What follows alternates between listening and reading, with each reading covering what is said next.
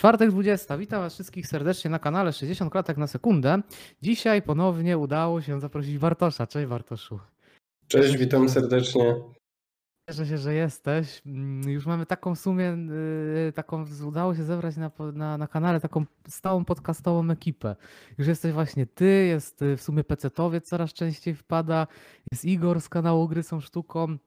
Łukasza mi się też udało drugi raz zaprosić, także fajnie, bo, bo taką zaczyna nam się tutaj tak stały segment robić, to jest bardzo myślę, że fajne i też się widzę, że widzom podoba, bo, bo, bo wracają i te czasy oglądania są bardzo fajne, także cieszę się, że udaje nam się znowu, wiesz, nagrywać. Również się cieszę. Jak zwykle jestem chaotyczny, przepraszam. Dzisiaj mamy taki dosyć ciekawy temat. Ja takie lubię robić zestawienia. Mam nadzieję, że ty, ty też by, lubisz porównywać po prostu gry ze sobą, zestawiać podobne gatunki. No wiadomo, nie jakieś takie totalne um, gry, które nie mają ze sobą żadnych punktów wspólnych, ale właśnie takie, które się ze sobą zazębiają. I to jest ciekawe, że te różnice czasami bardzo mocno wpływają na nasz odbiór. I dzisiaj sobie wybraliśmy takie dwie gry, czyli Assassin's Creed Valhalla i Ghost of Tsushima, czyli przez wielu graczy nazywany takim trochę Assassin's Creedem w Japonii. Także dzisiaj sobie to zaatakujemy. I widziałem na kanale, Bartoszu, że kończyłeś ostatnio, czy jeszcze grasz w Ghost of Tsushima dodatek. Jest... Już, już został ukończony, ale tak faktycznie graliśmy ostatnio na streamach. Dodatek wpadł mi w ręce dzięki jednemu z widzów i hmm. zwyczajnie daliśmy jemu szansę i powiem szczerze, że był bardzo, bardzo dobry, także no już mam go za sobą. Mhm, rozumiem. Ja właśnie nie chciałem za bardzo oglądać, bo nie grałem i chcę uniknąć spoilerów, bo muszę przyznać, że niedawno grałem w podstawkę i no to jest taka jedna z niewielu gier, które mógłbym ocenić dziesięć na dziesięć tak naprawdę. Jest to naprawdę produkt no, wysokiej jakości. I jestem ciekawy, jak ty oceniasz ten dodatek, czy jest lepszy od podstawki, czy, czy, czy jest po prostu takim rozwinięciem, ewolucją i... Co tam ciekawego można znaleźć? Co tak ci się rzuciło w oczy pomiędzy podstawką a dodatkiem? To znaczy tak, jeżeli chodzi o dodatek, to powiedziałbym, że utrzymuje na pewno poziom oryginału, bo tak jakby podstawka sama w sobie jest naprawdę rewelacyjna, też osobiście bardzo wysoko ją oceniam i grało mi się w nią świetnie i widzowie bardzo chwalili i bardzo im się podobał właśnie Ghost of Tsushima na streamach. Jak zaczęliśmy ogrywać D L C, no to tak jakby wróciła ta, ta, ta, ta, to piękno tego tytułu, ta właśnie cała Japonia i, i ten klimat, który gra dostarcza.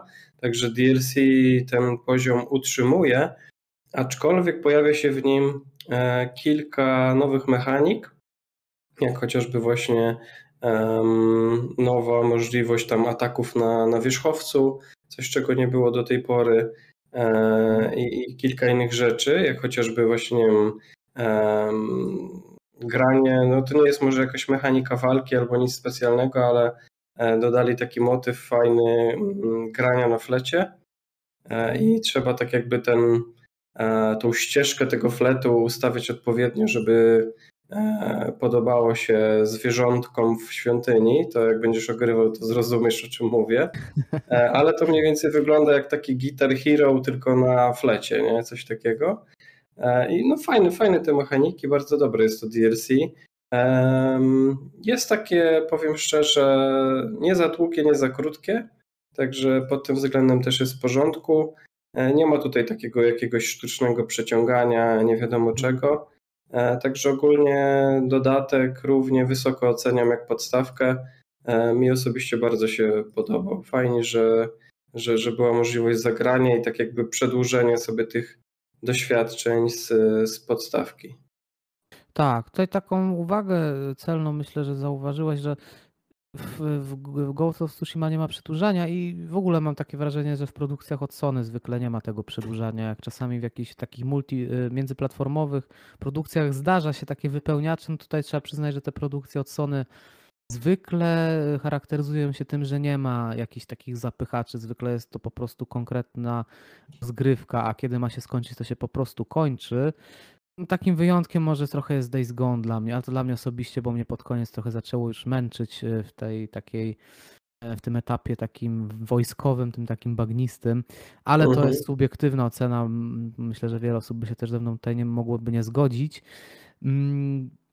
Teraz chciałbym tak przeskoczyć na chwilę do Valhalli, ponieważ mhm. będziemy właśnie sobie zostawiać te gry i my już sobie trochę rozmawialiśmy ostatnio o Infinity, tam też się przewija Valhalla, ale żeby tak trochę odświeżyć tą, tą rozmowę, tą dyskusję, to jaki jest tw- twoim zdaniem najmocniejszy element Valhalli, wokół czego jakby ta gra yy, ma takie swoje jądro, jeśli chodzi o to, taki magnes, przyciąganie graczy do siebie? Jeżeli chodzi o Valhallę, to myślę, że tutaj takim jądrem, magnesem, przyciągaczem jest na pewno ten nordycki klimat, tak? Ta cała fabuła osadzona w, w nordyckiej mitologii, tak? Mamy e, całą praktycznie e, tą nordycką mitologię tam wple, wplecioną, e, gramy wikingami, napadamy na, wo, na wioski. E, myślę, że oni tutaj e, pracowali nad tym, nad tą grą praktycznie e, jednocześnie w momencie, kiedy wychodził ten no, bardzo dobrze znany serial Wikingowie, tak, który się świetnie przyjął w Europie, świetnie się przyjął na całym świecie i no nie wiem, jak, czy miałeś okazję oglądać i nie wiem, jak tak. to wygląda w przypadku innych osób, ale ja osobiście w momencie, kiedy oglądałem, nie wiem, podboje Ragnara Lothbroka z serialu, to sobie myślałem, kurde, jakie to było fajne, jakby móc hmm. tak jakby... Może nie cofnąć się do tamtych czasów, bo oczywiście szczęściarzem jest ten, który jest świetnym wikingiem i przeżyje każdą walkę, ale tutaj w Valhalli właśnie mieliśmy okazję tak jakby troszeczkę poczuć ten klimat, wczuć się w tą rolę tego wikinga i myślę, że to tak jakby sprzedało głównie tą grę. Właśnie było tym jądrem i tym przyciągaczem ta cała oprawa wikingów, która była po prostu na topie. Przy okazji właśnie tego, że nie, nie, niedawno wyszedł ten serial tak jakby w całości, tak, już wszystkie sezony. I wydaje mi się, że to była świetna tak jakby kontynuacja, że ludzie obejrzeli serial, wkręcili się w niego, mieli uczucie, że kurczę, ale bym sobie pograł w jakąś taką bardzo fajną grę osadzoną w tych, w tych nordyckich klimatach.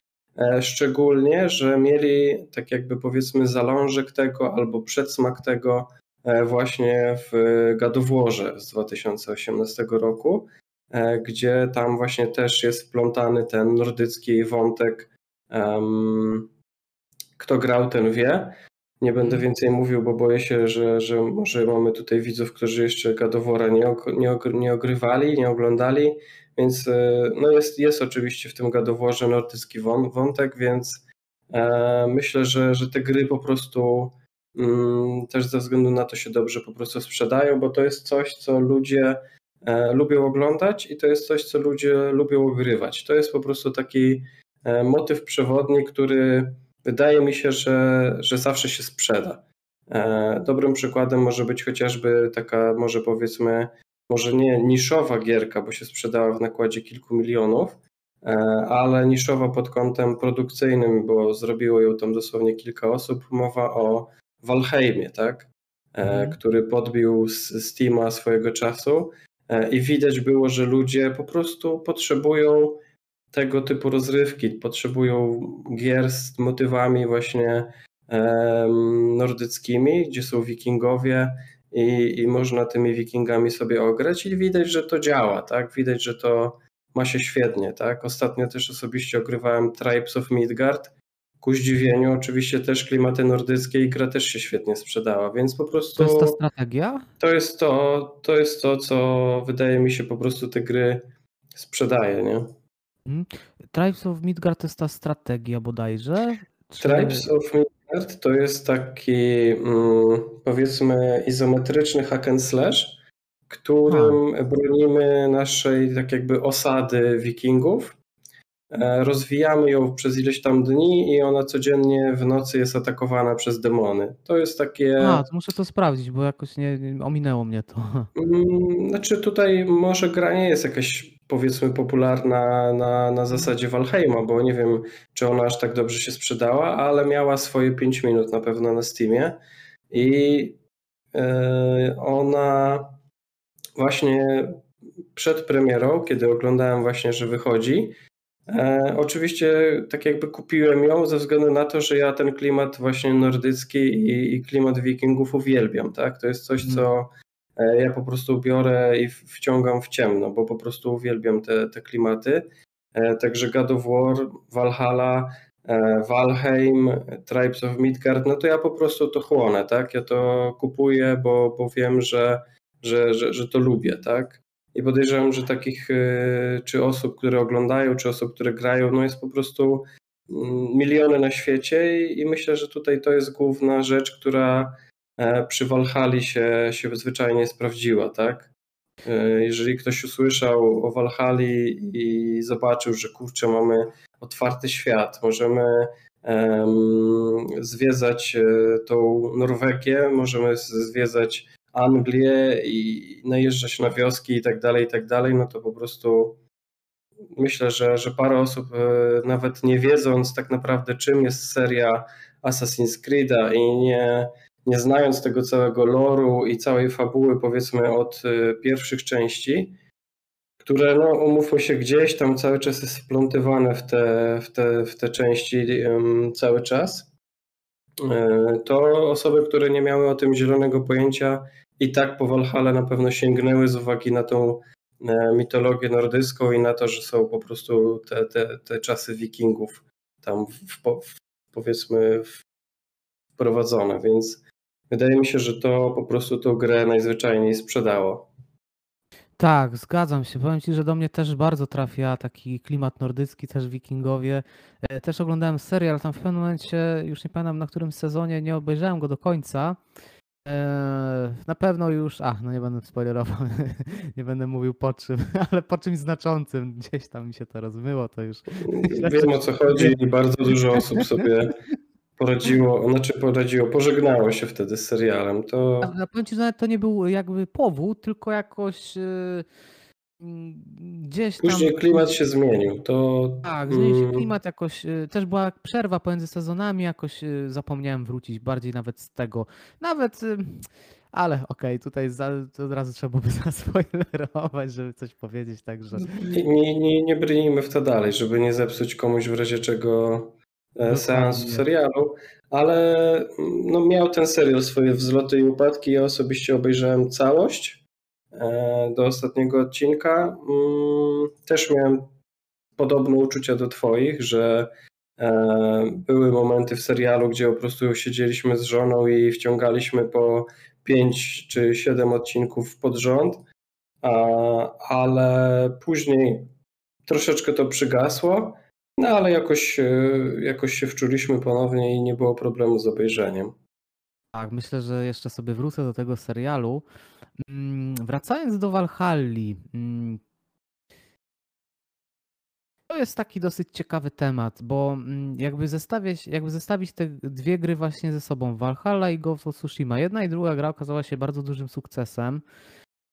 Ghost of Tsushima tak trochę z zaskoczenia wziął graczy, tak naprawdę. Wielu, wiele osób mówi, że to, bo w roku, w którym wyszedł, chyba wyszło też The Last of Us dwa i The Last of Us dwa zgarnęło grę roku. Wiele osób chyba sądziło, że lepiej jakby to był Ghost of Tsushima. No bardzo duży fanbase wyrósł wokół Ghost of Tsushima. Bardzo dobrze się ta gra sprzedała z tego, co kojarzę. Chyba nawet jakieś tam rekordy nawet chyba biła. Nie chcę tutaj skłamać, ale coś mi się takiego rzuciło w oczy.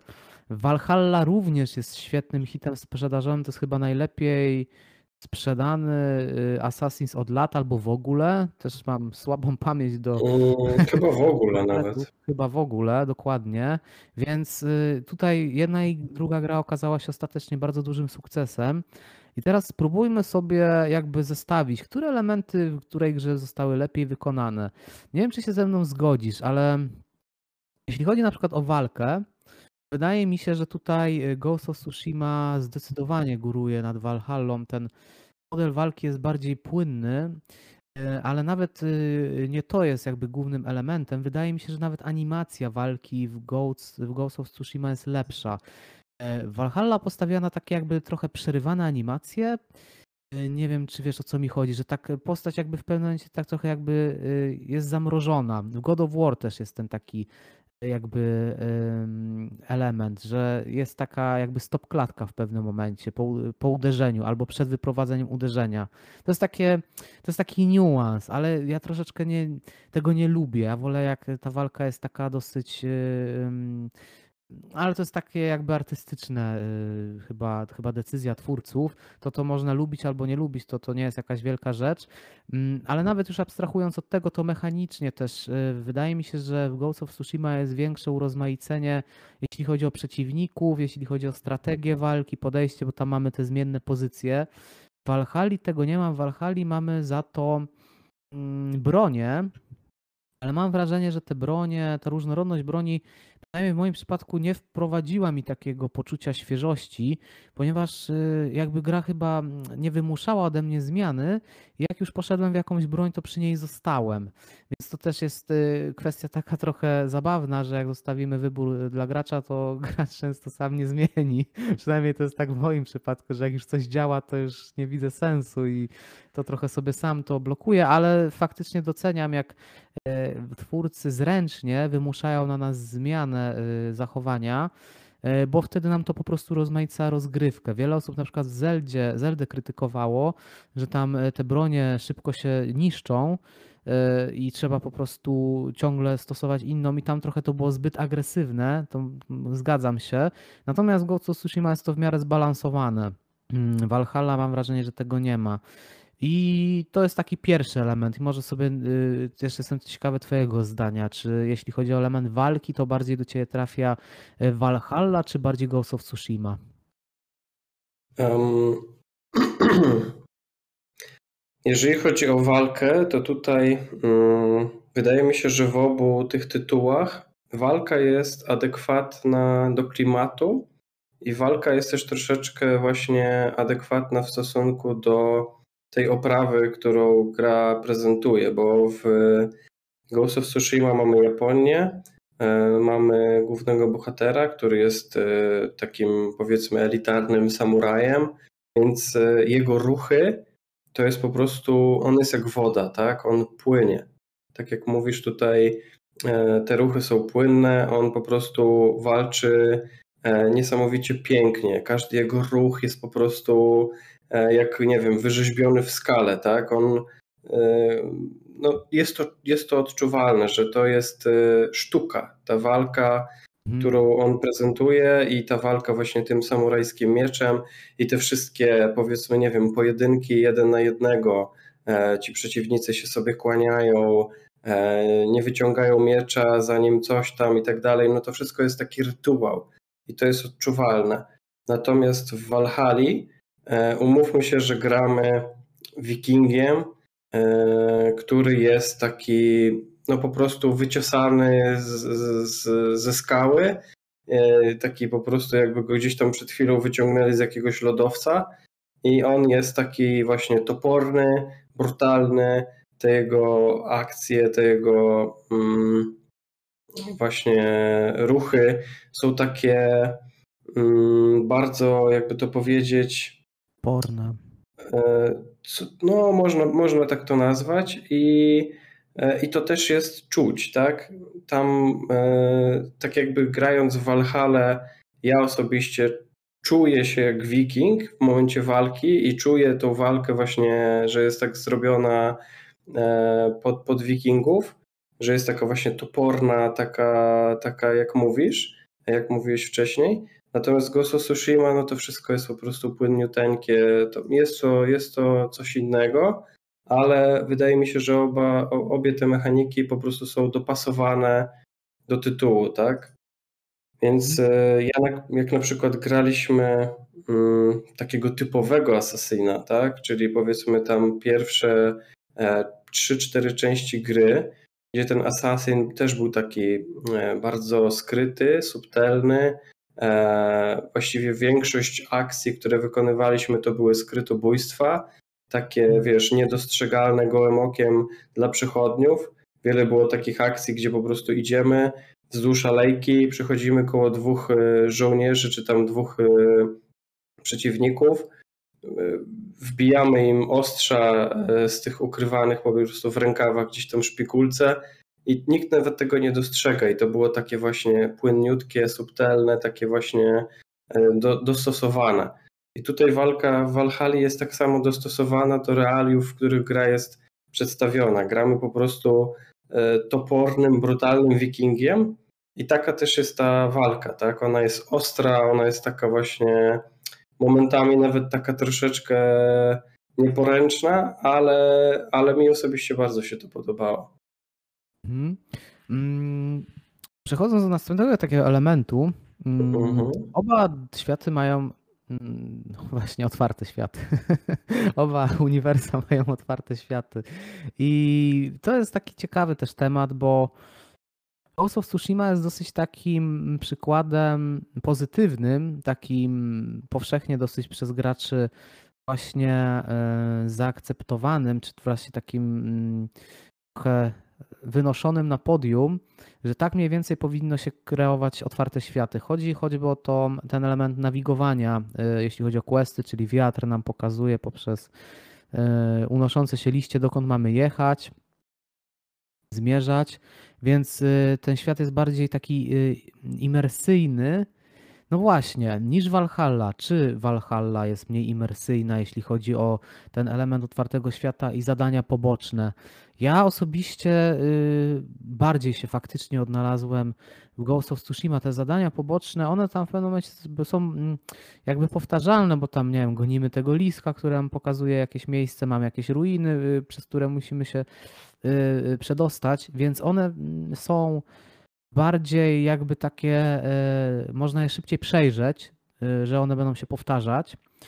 Natomiast one są bardzo dobrze wykonane i nie znużyły mnie w żadnym jakby momencie. Nie miałem tak, że już mam ach, dosyć, bo znowu muszę zrobić to samo. Nie, one były tak dobrze wykonane, że to za każdym razem była przyjemność i gdzieś tam jak miałem okazję, no to zbaczałem ze ścieżki i robiłem to, gdzie już muszę przyznać, że od kilku lat, od jakiegoś czasu omijam w ogóle bardzo często zadania tego rodzaju, jakieś znajdźkowe, poboczne, tego typu wrzutki, bo zwykle są po prostu tak wykonane jako taki zapychacz i, i, i gdzieś tam już na to nie mam siły. A tutaj miałem ochotę. Valhalla za to poszła w stronę takich trochę mini zagadek właśnie, że jak mam jakąś skrzynkę, to musimy za to, przez to jakby rozwiązać jakąś taką zagadkę środowiskową i to jest trochę takie uderzenie w nuty zeldowe nawet, co też myślę, że wielu fanów może się właśnie bardzo dobrze z tym poczuć i to był też element, który był chwalony w Valhalli, że tutaj Ubisoft odpowiedział na prośby graczy, żeby w końcu tą rozgrywkę troszeczkę uro- zacząć urozmaicać, trochę więcej w to wysiłku, w te poboczne aktywności włożyć, żeby one nie były takie na zasadzie kopiuj w klej, więc ob- obie gry też tutaj mają swoje usprawnienia, czy jakieś takie małe rewolucje i jestem ciekawy twojego zdania, czy bardziej ten y, otwarty świat w wykonaniu Valhalli do ciebie trafił, czy może ten Ghost of Tsushima, y, czy, czy masz jakieś jeszcze jakieś inne spostrzeżenia na ten, y, w, tym, w tym elemencie, w tym temacie? Mhm. Znaczy tak, powiem szczerze, że ja mm, osobiście, jeżeli chodzi o te otwarte światy, mm, to ja cieszę się, że one są i cieszę się, że jest dużo tych właśnie aktywności pobocznych, ale ja te gry zjadam w taki sposób, powiedzmy, że ogrywam sobie na przykład powiedzmy wątek fabularny, na nim się skupiam przez pierwsze kilkanaście godzin rozgrywki, tak żeby się wczuć w klimat, wczuć się w fabułę i przy okazji robienia tego wątku fabularnego czasami sięgam po jakieś kwestie poboczne, które są po prostu po drodze. Tak jakby przy okazji je robię, tak żeby przypadkiem gdzieś tam nie odbiec za daleko od, od tego głównego wątku. Tak przynajmniej staram się robić na streamach, tak żeby też widzowie, widzowie się przy tym dobrze bawili. I dopiero później tak naprawdę wszystkie kwestie poboczne robię sobie mm, gdzieś powiedzmy w połowie mniej więcej rozgrywki albo właśnie po kilkunastu godzinach e, i powiem szczerze, że tutaj jeżeli miałbym porównać e, dwa te światy, dwie te mapy, to mm, eksploracja tak jakby i odkrywanie e, mapy i odkrywanie poszczególnych mm, powiedzmy krain, nie wiem czy można tak powiedzieć, e, w, w tych dwóch tytułach, to tutaj różnica była o tyle inna, że na przykład w Valhalli, no tam tak jakby region jest bardzo mocno uzależniony od poziomu naszej postaci, tak? Mm. E, więc są po prostu regiony, gdzie okej, okay, możemy tam pójść, ale no najzwyczajniej dany region jest na przykład dostosowany do, do, do graczy na dwusetnym poziomie, a, a, a w Ghost of Tsushima tego w ogóle praktycznie nie odczułem. Nie ma tam za bardzo czegoś takiego i to jest chyba ta, ta główna różnica, że w Ghost of Tsushima tak naprawdę gdzie nie pojechaliśmy, jeżeli była taka możliwość, to myślę, że sobie radziliśmy w większości miejsc. Mm. Natomiast w Valhalli no niestety jest troszeczkę odczuwalne to, na co gracze narzekali już w przypadku poprzednich odsłon, czyli no ten taki tak, tak zwany grind, tak? Jest taki po prostu moment w Valhalli, który trzeba przetrwać, tak jakby jako gracz, że trzeba tą swoją postać troszeczkę bardziej rozwinąć, żeby móc odkryć tak jakby dalsze elementy, tak? Także tutaj niby ten świat jest otwarty, ale przez to, że jest podzielony tak jakby na te sektory uzależnione mocno od, od naszego levelu, to tak jakby nie możemy zjeść naraz całego tortu, tak? Mm. Możemy go zjadać po kawałeczku i to jeszcze na dodatek po takich e, wybranych kawałeczkach, tak? Po wybranych elementach. Nie możemy sobie przeskoczyć e, na którą lokację tylko nam się podoba. No musimy tutaj jednak dostosować moment naszej eksploracji do etapu, na którym znajduje się nasza postać. Natomiast w Ghost of Tsushima tego w ogóle nie odczułem. Tam czułem się dużo swobodniej na mapie i tam przynajmniej um, tak naprawdę gra została tak moim zdaniem stworzona, że właśnie um, grając odnajdziemy się w każdej sytuacji, bez względu na to, na jakim jesteśmy etapie rozgrywki. I to było w sumie też całkiem wygodne, ale no tutaj ja jestem też troszeczkę nieobiektywny, bo dla mnie na przykład w Valhalli, kiedy ja byłem na przykład, nie wiem, na sześćdziesiątym poziomie, a szedłem do lokacji, która była na trzysetnym poziom, to dla mnie to było wyzwanie, tak? Ja się tam świetnie bawiłem, bo po prostu ja byłem dużo, dużo słabszy od przeciwników i dla mnie to było po prostu przyjemne, żeby właśnie zawalczyć z kimś potężniejszym i móc się zmierzyć właśnie z przeciwnikami, którzy no nie są tak jakby na tą chwilę dla mnie, ale tak jakby wystawiam się na próbę i, i sobie z nimi zawalczę, tak? Mhm. E, mowa tutaj chociażby właśnie o jakichś e, zelotach, których tam trzeba odnajdywać na mapie, mowa o jakichś właśnie mini-bossach i, i, i tego typu kwestiach, więc yy, mi osobiście się to bardzo podobało w obu tytułach, bo, bo to są totalnie inne eksploracje, totalnie inne otwarte światy i obie gry tak jakby dostarczają yy, inną formę rozrywki troszeczkę na tych mapach, więc i w jednej grze i w drugiej świetnie mi się to eksplorowało i przechodziło, natomiast tak, to myślę, że tutaj, żeby już nie, dalej nie, nie brnąć w to, to, to tutaj tak to sobie podsumuję, nie? Jeszcze jestem ciekawy, jeśli chodzi o ten aspekt taki fabularny, która do ciebie gra bardziej trafiła, uh-huh. To jest jedna rzecz i takie ogólne jakby techniczne wykonanie, jakby taki... Yy... właśnie jeśli chodzi o, o jakieś, nie wiem, bugi, glitche, całą jakby taką, taki odbiór jakościowy uh-huh. Tsushima i Valhalli. Jak, jak uważasz, która gra jest jakby, jak sobie zestawimy je dwie, która jest w twoim odbiorze mimo wszystko jakimś takim produktem wyższej jakości czy lepszy. Tutaj muszę przyznać, że to jest trochę dosyć ciężki wybór. Ja i tak bym obstawił Ghost of Tsushima, bo po prostu bardziej do mnie trafił, więc nie będę ukrywał tutaj jakichś swoich preferencji, ale jakbym tak trochę z dystansem próbował na to spojrzeć, to wiadomo, Valhalla na początku miała jakieś tam bugi, ludzie zgłaszali, ja, ja dużo ich nie widziałem. Naprawdę mi się jakoś tam rzadko zdarzały, no ale nie ma co też zaprzeczać, jeśli duża część graczy zgłasza takie problemy, to one po prostu najczęściej są i to nikt nie robi tego, nikt nie mówi tego po to, żeby tylko mówić. Zresztą w grach Ubisoftu te starty też takie są nie aż tak złe jak w niektórych innych grach, u niektórych innych wydawców, bo trzeba przyznać, że tutaj Ubisoft troszeczkę tą jakość podnosi z roku na rok. Natomiast no te zwykle też, jeśli chodzi o gry Ubisoftu, to one też często mają problem z trzymaniem klatkarzu na starcie. To jest taki, to, to od razu za każdym razem widzę ja osobiście, tak to mogę po sobie powiedzieć, że to, to jest taka reguła. Natomiast one później z czasem po aktualizacjach już są w bardzo dobrym stanie. Znaczy w dobrym, bo to też nie, jest, nie, nie są jacyś mistrzowie optymalizacji, ale to jest dobry stan taki po, po, po, po czasie techniczny. I, i jak, jak ty się na to zapatrujesz? Czy tutaj lepsze na ciebie, na, na tobie wrażenie tak ogólno, takie ogólne wywarło Ghost of Tsushima, czy, czy bardziej Valhalla? Takie wiesz, wow, takie wiesz, ten taki efekt. Uh-huh. To znaczy tak, jakby, bo tak, powiem jak to wyglądało w moim przypadku. Oba tytuły ogrywałem na PlayStation cztery, na Slimce.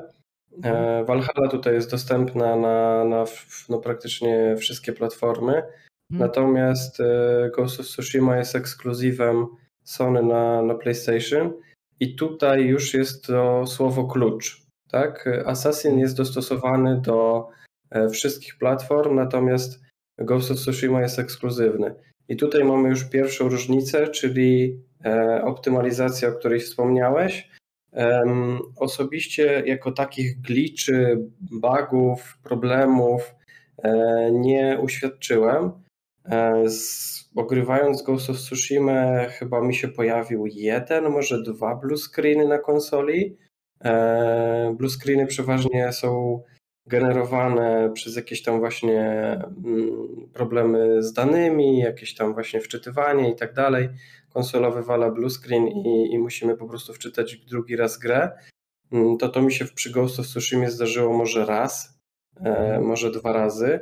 Natomiast z, przy Valhalli zdarzyło mi się to chyba z dziesięć razy, więc to też już e, powiedzmy świadczy o tym, że jednak Ghost of Tsushima jest troszeczkę lepiej zoptymalizowana oraz jeszcze warto wspomnieć o tym, że przynajmniej na PlayStation cztery Slim podejrzewam, że użytkownicy lepszych sprzętów czy pecetów czy, czy, czy nie wiem PlayStation pięć pewnie by na to nie zwrócili uwagę, ale w Ghost of Tsushima loading screeny, ewentualnie jakieś doczytywanie się gry praktycznie w ogóle nie istnieje. Tam w momencie, kiedy korzystamy z szybkiej podróży po mapie, gdzie mówimy o przeniesieniu się z bardzo wy- daleko wysuniętego punktu na północ, na samo południe mapy, to gra po prostu mi się wczytywała przy szybkiej podróży w przypadku Ghost of Tsushima, nie wiem, kilkanaście sekund.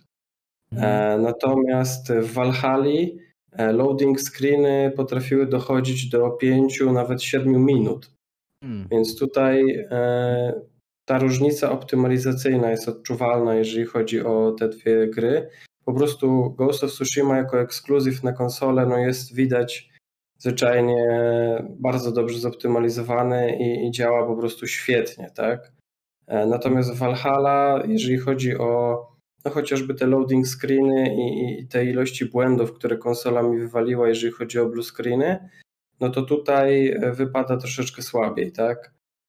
Nie jest to jakieś super uciążliwe, bo przy każdym loading screenie wiadomo, można, można tam chwilę czasu złapać oddechu, nie wiem, nalać sobie picia, zrobić herbatkę, cokolwiek, co, co kto tam lubi podczas loading screena. Wiem, że niektórych też to mocno irytuje, ale dla mnie było to o tyle irytujące, że na przykład mieliśmy na, na streamie jakąś, powiedzmy, naprawdę konkretną akcję w Valhalli, nagle musimy wykonać jakąś tam szybką podróż, żeby skrócić sobie drogę do jakiegoś miejsca i nagle po takiej naprawdę solidnej akcji chcemy kontynuować fabułę i teraz mamy siedem minut przestoju przez to, że musimy poczekać, aż gra się wczyta, nie?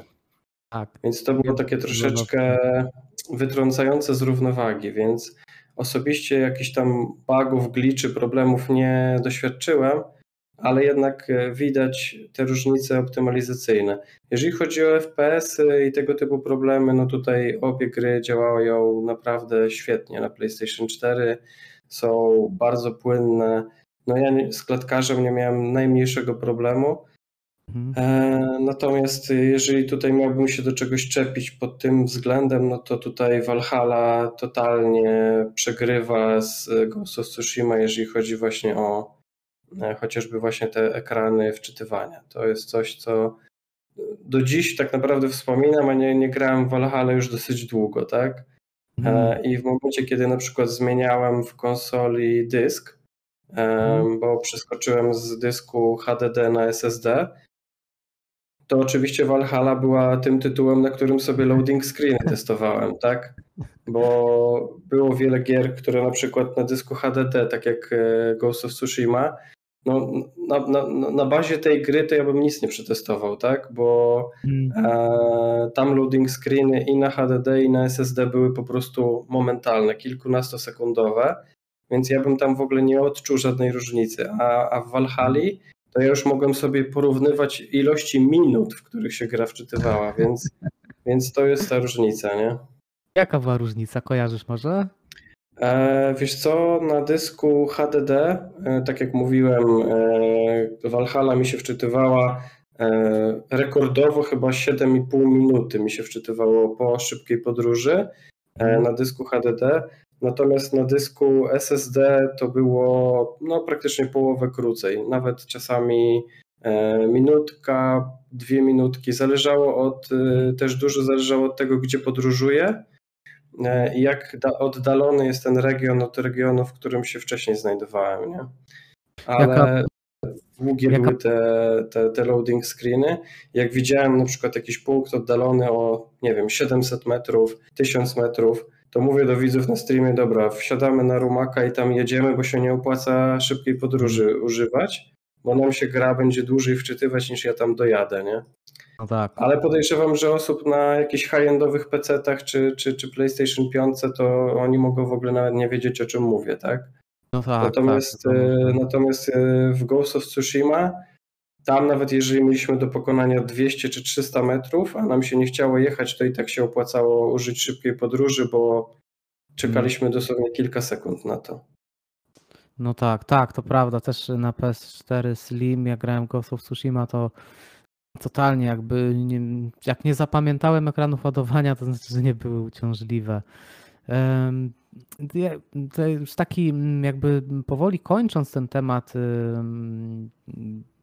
porównywania Ghost of Tsushima i Valhalli, to warto też sobie właśnie wspomnieć o wadach obu tytułów, bo no wiadomo, każdy tytuł ma jakieś wady. Ghost of Tsushima, wydaje mi się, że największym jego taką bolączką było wykonanie modeli twarzy i taka trochę budżetowość. Na przykład w, tam był taki zabieg zrobiony, że kiedy nasza postać rozmawiała z, taką, z jakimiś postaciami drugoplanowymi, to kamera po prostu była zawieszana gdzieś tam bardzo wysoko, żebyśmy nie zobaczyli tego, że te postacie drugoplanowe praktycznie nie, nie posiadają mimiki zaimplementowanej, czy ona jest tak, no, no, no, gdzieś tam tak z, podstawowa, że no, to by bardzo było uciążliwe, więc tutaj chyba jedyne, co, co ja widzę w Ghost of Tsushima, na taki największy problem, to w, w pewnych elementach ta budżetowość wychodzi z tej gry.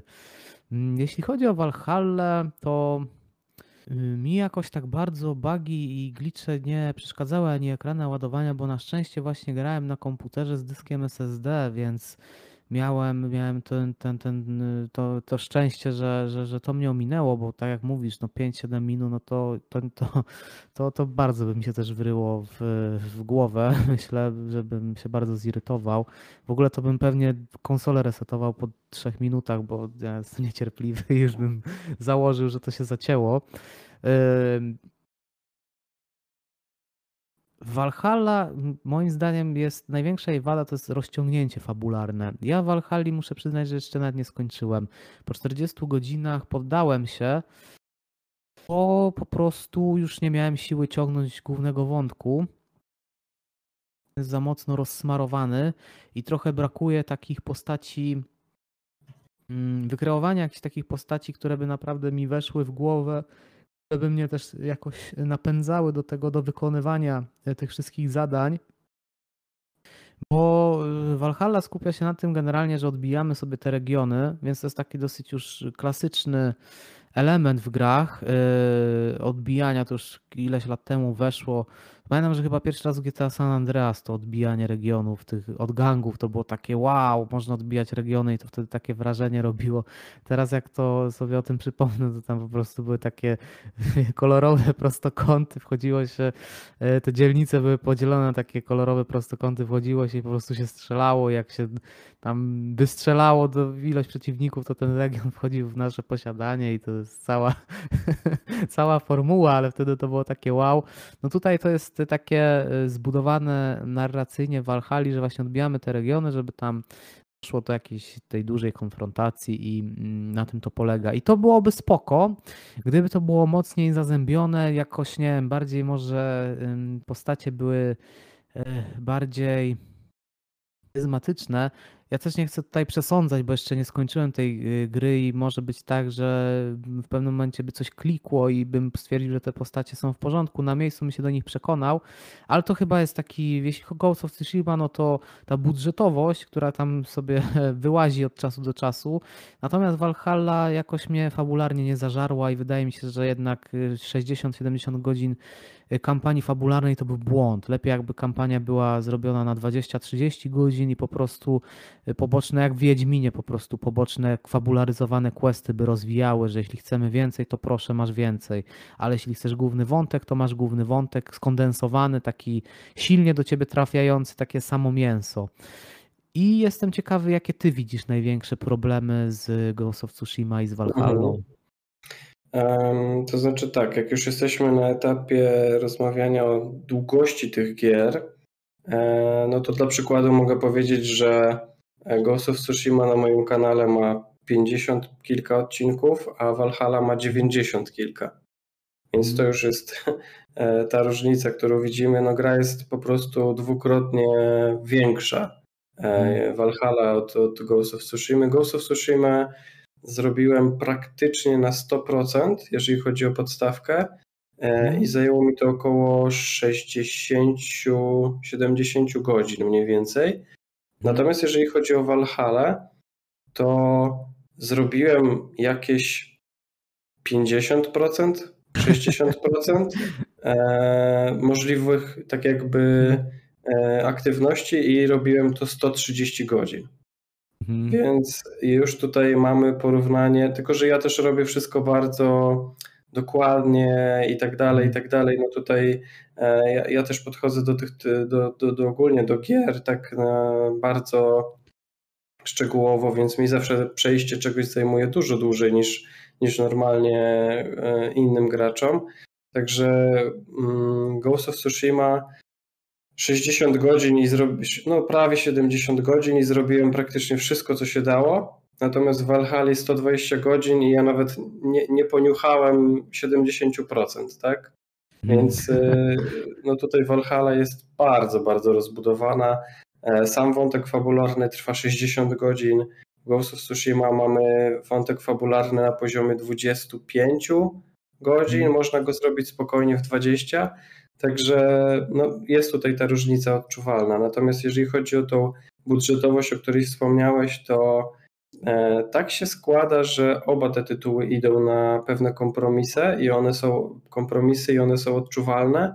Chociażby na przykład, nie wiem, Jean traci swoją zbroję Przychodzi do niego jego przyjaciółka, mówi: słuchaj, odzyskałam dla ciebie tą zbroję, ona mu ją daje. Oczywiście nie jest pokazane to, jak ona mu ją daje, ani jak on się przebiera, tak, tylko jest czarny tak, ekran tak. I nagle Jin jest w całej zbroi, tak? E, więc jest sporo takich momentów, gdzie sobie po prostu twórcy podarowali pewne animacje, pewne jakieś takie elementy, powiedzmy szczegóły, szczególiki. Coś, co hmm. na przykład w The Last of Us e, by nie przeszło. E, Naughty Dog, oni nawet są w stanie wyanimować, jak postać nakłada koszulę, kurtkę. Oni po prostu hmm. się bawią w takie detale i, i to jest coś, coś smacznego, po prostu coś, co się tak zjada oczami. I ja osobiście zwracam bardzo, bardzo dużą uwagę na takie detale. E, chociażby, nie wiem, nawet głupotka z pierwszej części The Last of Us, gdzie przejeżdżamy mm, na koniu przez takie, powiedzmy, wejście do budynku większe mm. i postać się uchyla przed framugą, tak? Mm. Wystarczyło te drzwi zrobić dwadzieścia centymetrów wyżej, mm. już oni nie musieliby robić tej animacji, a Naughty Dog mówi: nie ma problemu, drzwi będą normalne i, mm. i człowiek, który tam wjeżdża na koniu, będzie się po prostu uchylał, nie? Mm. A, a w, w Ghost of Tsushima i Valhalla na takie smaczki nie możemy liczyć, ale też umówmy się, że to są totalnie inne typy gier e, i no po prostu gra, która jest na, no umówmy się, dziesiątki godzin, setki godzin, e, tam muszą być pewne kompromisy, muszą mm. być pewne skróty, muszą być pewne właśnie jakieś takie cięcia e, i, i trzeba się z tym liczyć.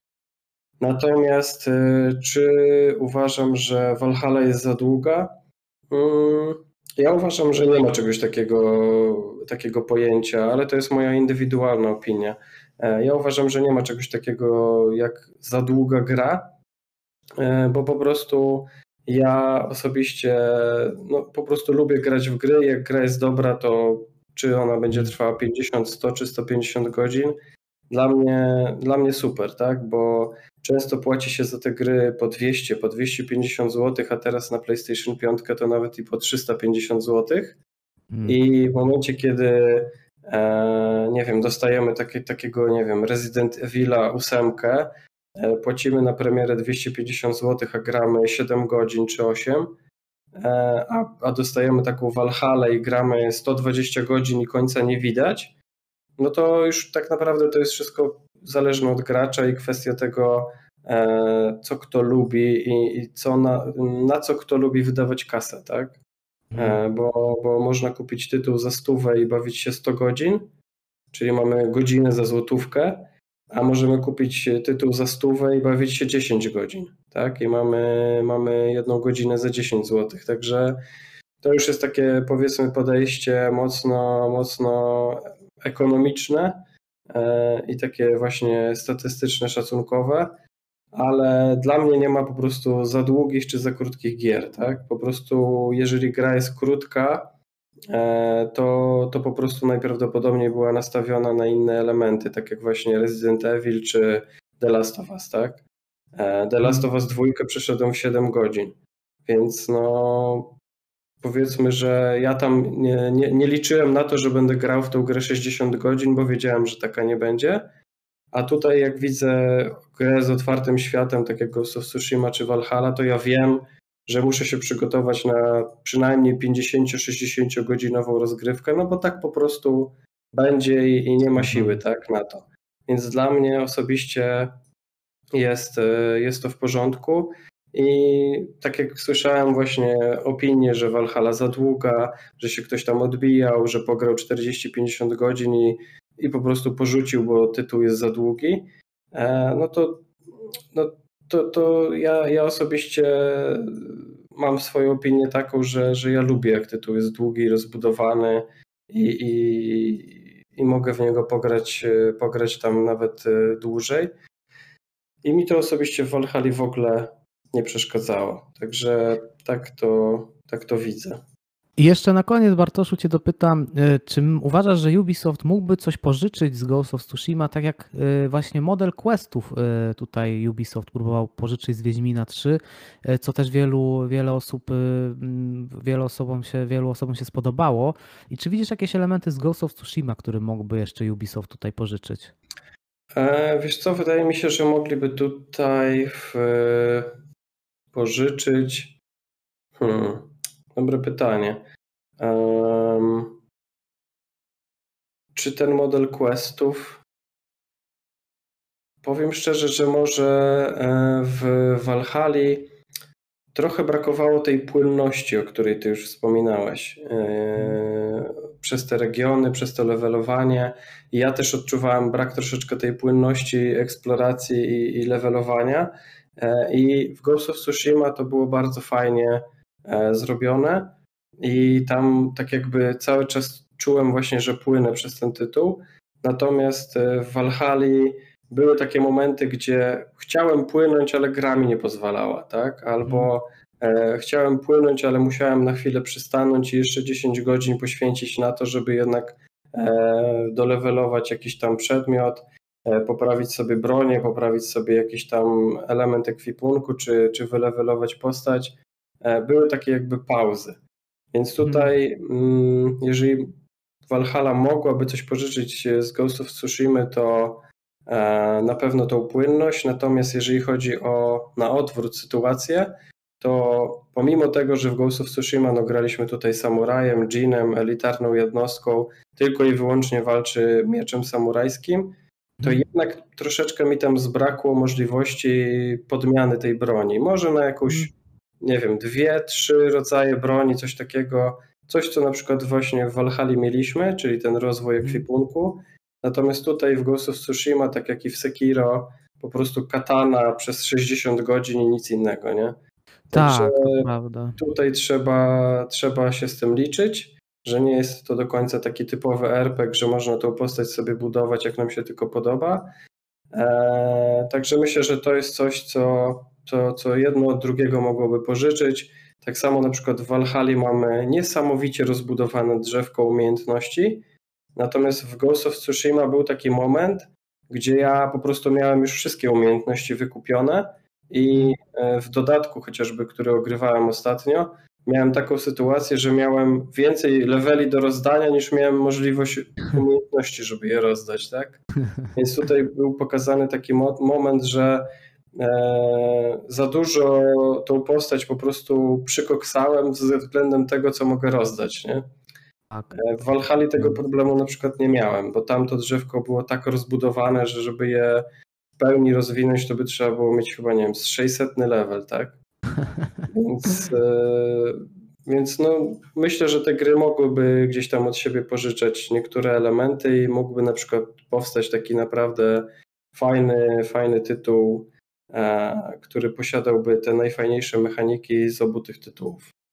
To prawda, ja tutaj liczę na Ubisoft, bo oni mają dosyć takie otwarte oczy na, na, na inne gry, tak właśnie jak na, na, na Wiedźmina trzy, czy, yy, czy na właśnie na Zeldę jakieś elementy pożyczane i to jest, to jest bardzo pozytywne, bo mm, widać, że oni wsłuchują się w, w opinię graczy, nie do końca tak szybko za nią podążają, jakbyśmy tego może chcieli w niektórych elementach, ale widać taką ewolucję krok po kroczku i mam nadzieję, że tutaj dostrzegli też Ghost of Tsushima. Myślę, że dostrzegli i mam nadzieję, że w przyszłych grach pewne elementy będą sobie chętnie z tych gier zapożyczać. Moim zdaniem to i zarówno Wiedźmin trzy miał właśnie, jeśli chodzi o konstrukcję questów, wiele do zaproponowania. Zelda z tą konstrukcją takich właśnie pobocznych zadań, takich środowiskowych jest właśnie dobrym, dobrą bazą do, do, do zapożyczania pomysłów i Ghost of Tsushima, jeśli chodzi o tą płynność i też właśnie wykonanie pobocznych zadań, czy taką konstrukcję ogólną, też jest dobrym modelem. Bartoszu, dziękuję Ci za dzisiaj. Jestem jeszcze ciekawy, co możemy w przyszłości spodziewać się na Twoim kanale. Widziałem, że Czarnobyl, Chernobylite jest ostatnio wrzucany. Tak, ogrywaliśmy ostatnio na streamach właściwie totalnie od czapy. Nie, nieplanowana seria, nieplanowany w ogóle tytuł. Ja go dostałem od twórców do przetestowania. Przetestowaliśmy go na streamie dosłownie pół godziny czy czterdzieści minut. I ja po prostu gram, patrzę na zegarek, kurde, już trzydzieści czy czterdzieści minut minęło i mówię do widzów, ej, ten tytuł to jest po prostu super rzecz. I pytam się na streamie, czy wracamy do Days Gone, czy gramy dalej w Chernobylite. No i po prostu dziewięćdziesiąt pięć procent głosów było za tym, żeby grać dalej w Chernobylite'a i odstawić na razie serię z Days Gone i tak się też stało. I okazuje się, że z testu, który miałem nagrać trzydzieści czterdzieści minut, zrobiliśmy trzydziestogodzinną serię, tak? Hmm. Więc Chernobylite naprawdę zaskoczył. Oprócz tego właśnie gramy teraz w Days Gone, które no zostało odłożone na rzecz Chernobylite'a. Natomiast teraz przy okazji grudnia rozpocząłem właśnie serię w ostatni czwartek, czyli kilka dni temu. Rozpocząłem serię z Spider-Mana, hmm. o którym też mieliśmy okazję rozmawiać podczas któregoś z podcastów. Z racji tego, że w grudniu wychodzi nowy film Spidermana, a że ja jestem wielkim fanem Marvela, komiksów i, i całej tej właśnie superbohaterskiej elity, to stwierdziłem, że, że muszę sobie właśnie w końcu tego Spidermana odpalić. To jest ten z dwa tysiące osiemnastego roku, hmm. ta poprzednia wersja. I no bawimy się świetnie na streamach w tym Spider-Manie i, i czekamy właśnie na film, który ma być tam w połowie grudnia, za dwa tygodnie, także już się tam w ten klimat wczuwamy. No i coraz, powiedzmy, większymi krokami zbliżamy się do Elden Ringa, także ja tutaj nie mogę się doczekać, a do Elden Ringa no na pewno skończymy tego Spider-Mana.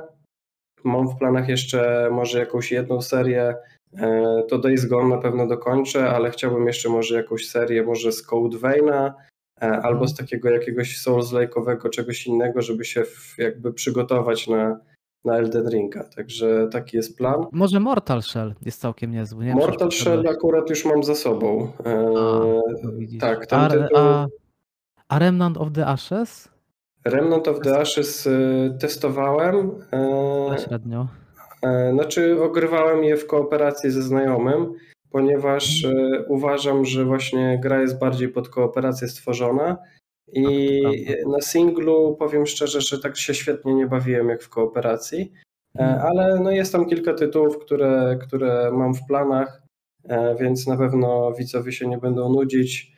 No jakoś musimy dotrwać do, do lutego, do, do końca lutego. Na początku lutego wychodzi Dying Light dwa, ale no niestety nie wejdę w niego trzy tygodnie przed premierą Elden Ringa, bo po prostu musiałbym na razie odłożyć wtedy Dying Light dwa, także z Dying Light dwa się wstrzymam, aż już nie ogram na sto pięćdziesiąt tysięcy procent Elden Ringa, więc taki jest plan.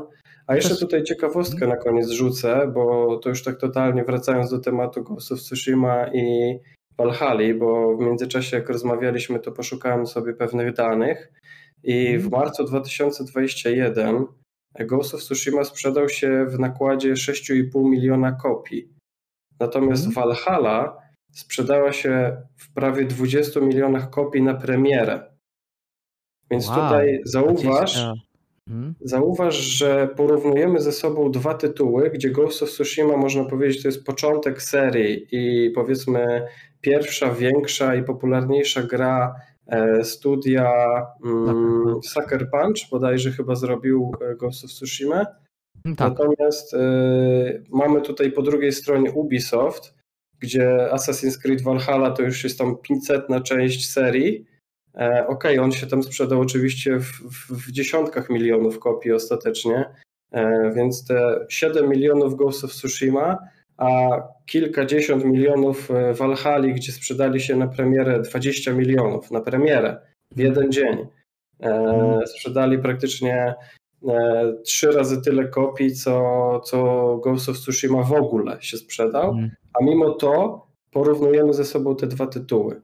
Także to tylko też po, pokazuje, e, jak dobre jest Ghost of Tsushima pod tym względem takim, że może e, spoglądać w kierunku gigantów, tak? To, tak. To, to, jest, to jest też ciekawostka.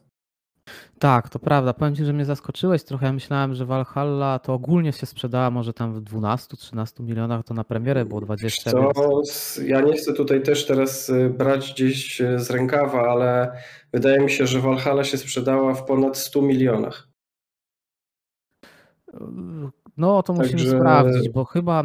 Aż tyle to nie jest chyba to możliwe. Znaczy ja tutaj trafiłem na taki wpis i też nie jestem pewien, czy się ktoś nie walnął w, w, w tekście, ale jest tak, dowiadujemy się, że tytuł ten sprzedał się w pierwszym tygodniu w większej liczbie egzemplarzy niż jakakolwiek inna gra Assassin's Creed, sprzedana w tym samym okresie. W samym październiku, e, i to mamy, to jest tekst z listopada dwa tysiące dwudziestego.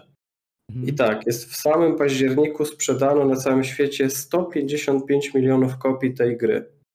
I teraz nie wiem, czy ktoś się tutaj walnął i miał być piętnaście milionów. Tak, musieli się, eee... takie liczby nie padają. To nie, to tak, także to nawet jeżeli się ktoś o piątkę walnął, to piętnaście milionów to jest i tak już bardzo tak, dużo, jeżeli tak, chodzi o jeden miesiąc, tak? Tak, tak. Więc tak. No...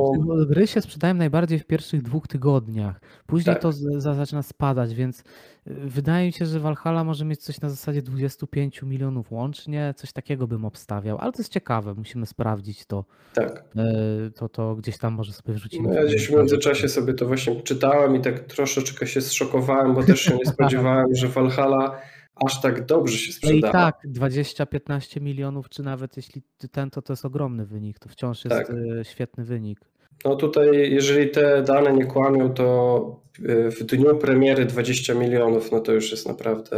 Tak, to jest ogromna liczba. No to nie no, wiem, czy... Też mamy tą multiplatformowość, tak?